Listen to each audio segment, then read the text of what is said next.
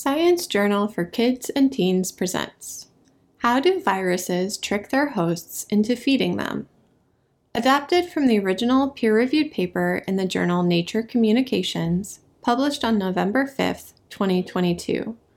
Research conducted by Emrah Altindis, C. Ronald Kahn, and others from the Boston College Biology Department and the section of Integrative Physiology and Metabolism at the Joslin Diabetes Center at Harvard Medical School. See the full list of authors and their affiliations in the accompanying PDF. Read by Miranda Wilson. Abstract Scientists estimate that mammals can be infected with more than 300,000 virus species. All organisms need energy, but simple microorganisms like viruses cannot produce their own energy. Instead, viruses survive by redirecting energy from a host organism to their own benefit. Normally, viruses survive by infecting cells and forcing them to produce more viruses. However, we have discovered a new class of viruses that redirect energy in a unique and fascinating way. These viruses are able to trick their host organism by producing their own version of insulin, called viral insulin. This viral insulin is like a wolf in sheep's clothing because the host organism cannot tell the difference between its own insulin and the viral insulin. Introduction A molecule called glucose acts as the power source for our bodies similar to how gasoline fuels a car. Eating food gives us energy because many foods contain glucose. After you eat a meal, the glucose from your food travels through the bloodstream to reach your cells. Glucose needs the help of a protein called insulin, which unlocks our cells and lets the glucose inside. Once the glucose makes it into our cells, it is broken down to release the energy that we use to move, grow, and survive. Just like our cells, viruses need glucose to survive. Normally, viruses infect one cell at a time and slowly steal energy and other resources. We wondered if there were any viruses out there that got their energy differently.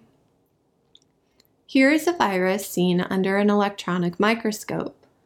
The virus can be seen as bright green neon spheres on a black background. Methods. To find out, we used a database with information about viral proteins.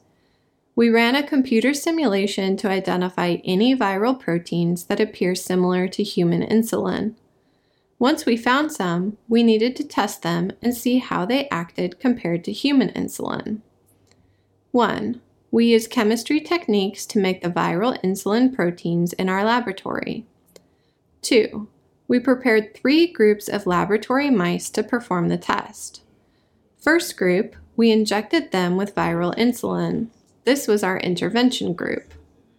Second group, we injected them with regular insulin. This was our positive control group. And the third group, we injected them with saline, a saltwater solution. This was our negative control group. And number three, over the next two hours, we measured how much glucose the mice had in their blood. The more glucose the cells had absorbed, the less glucose remained in the blood. This showed how strong the insulin was. Results Our computer simulation showed that half of the viral insulin structure was almost the same as human insulin. Our lab experiment showed that human insulin was stronger than viral insulin. The amount of glucose in the mice's blood decreased much more with human insulin over the first 90 minutes. During testing, we also noticed viral insulin blocking an important marker of cancer. A marker of cancer is any molecule found in very high amounts in people with cancer.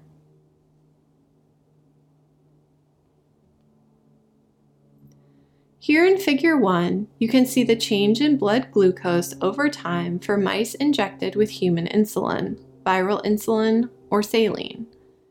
On the x-axis of the graph, you can see the time after injection, which is indicated by an arrow at 0 minutes.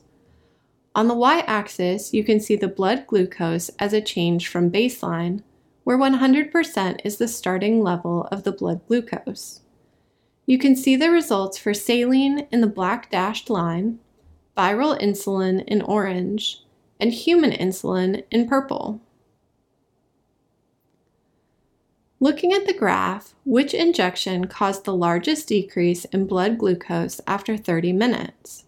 Why do you think all three of the groups showed a decrease, even though saline doesn't help glucose enter cells?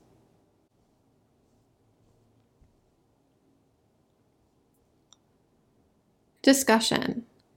Because the viral insulin shares 30 to 50% of its structure with human insulin, it is able to force the host cells to absorb glucose. In biology, structure determines function. It makes sense that human insulin is stronger than viral insulin because human cells have evolved to recognize human insulin. The similarity of viral insulin is enough to make cells absorb some glucose, but not as much as human insulin. This means that the host will deliver glucose directly to the viruses. When viruses have access to all of this glucose energy, they can reproduce more quickly. This means that infections might begin to make the host organism very sick. Scientists are still trying to understand the function of viral insulins during the disease. Luckily for you and me, this particular class of virus can only infect fish, reptiles, and bugs, not humans. We were excited to find that viral insulin blocks a marker of cancer. This marker is called insulin like growth factor 1 receptor, or IGF1R. In cancer, IGF1R causes dangerously fast cell growth. This rapid growth is one of the several factors that cause tumors in cancer patients. Our discovery that viral insulin blocks IGF1R means that viral insulin might one day be used as a medicine for treating cancer in humans. Conclusion We discovered a new strategy that viruses use to trick their hosts. It is useful to understand the microorganisms that surround us, especially the ones that cause disease. If we can learn how viruses work, we can learn how to treat the illnesses that they cause. Think about the COVID 19 pandemic. How important was it for scientists to understand the SARS CoV 2 virus? That was a huge help in developing vaccines against it. Getting vaccinated is an important way you can protect yourself against diseases caused by viruses and other germs. Do you have all of your shots? Some vaccines, like the flu shot, work best only when most of the people around you had them. Thank you for listening to this recording. Visit our website, sciencejournalforkids.org, for more free science teaching resources.